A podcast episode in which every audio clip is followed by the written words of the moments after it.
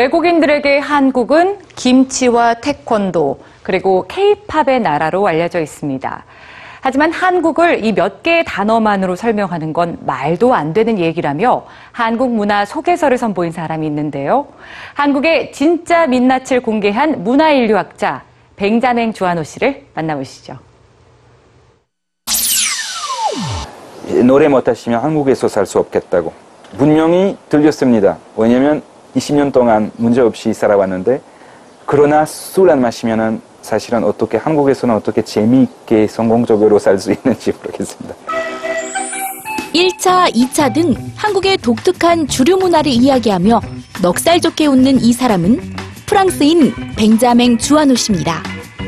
문화 인류학자이자 학생들에게 불문학을 가르치고 있는 그가 오랜 한국 생활을 통해 몸소 터득한 사실인데요. 하지만 21년 전만 해도 그에게 한국은 너무도 낯선 나라였습니다. 인연은 아주 우연히 시작됐죠.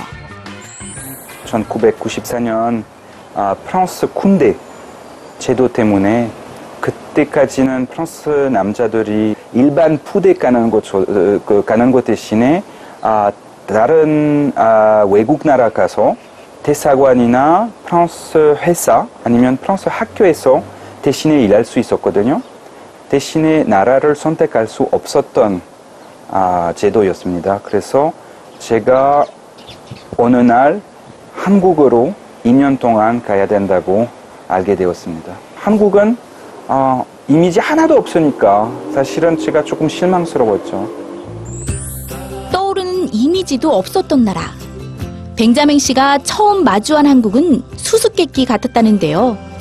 매주 전국을 누비며 한국이라는 궁금증을 하나하나 풀다 보니 어느새 전공까지 바꾸게 됐지만 한국에 대해 공부할 수 있는 자료는 많지 않았습니다.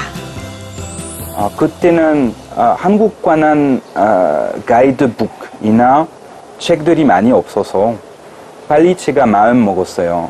한국에 대해서 프랑스 말로 가이드북, 관광, 문화 가이드북 써야 되겠다. 98년까지 어, 한국을 이렇게 많이 다니면서 이 책을 준비하고 1998년에 아, 출판했습니다. 그가 이번에는 영문으로 한국 문화 소개서를 펴냈습니다. 대부분의 외국인들이 여전히 한국 하면 삼성과 한류만 기억하거나 백이민족이라는 식의 오래된 이미지만 떠올리는 것이 안타까웠기 때문이죠. 우리 상상 속에, 우리 이데올로기 속에 있는 한국 아니라 우리가 직접 현장에 와서 볼 수 있는 한국을 외국인한테 설명하고 싶었습니다. 뭐 찜질방 가면 어떻게 행동해야 되는지, 한국 식당 가면 어떻게 먹어야 되는지, 왜 한국 사람들이 아파트에서 어, 특별히 아파트를 좋아하고 아파트에서 사는지, 이상하리 많지 많은 성형외과.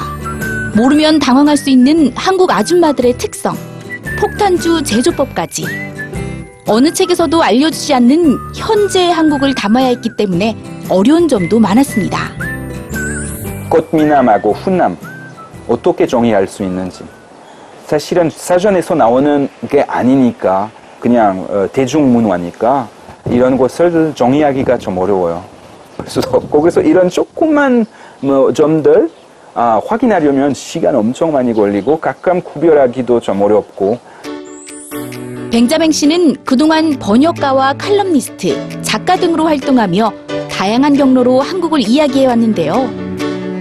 오는 9월부터 열리는 한불 교류회 행사에서 그는 또 한 번 한국 문화를 알릴 준비를 하고 있습니다.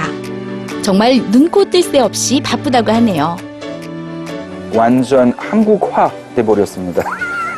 옛날에는 프랑스 사람으로서는 제가 여가, 그 레이저, 그 여유 중요하다고 생각했지만 지금에 와서는 그냥 일만 일만. 저도 아직도 한국에서 한 가지 불편한 게 있으면 바로 그겁니다.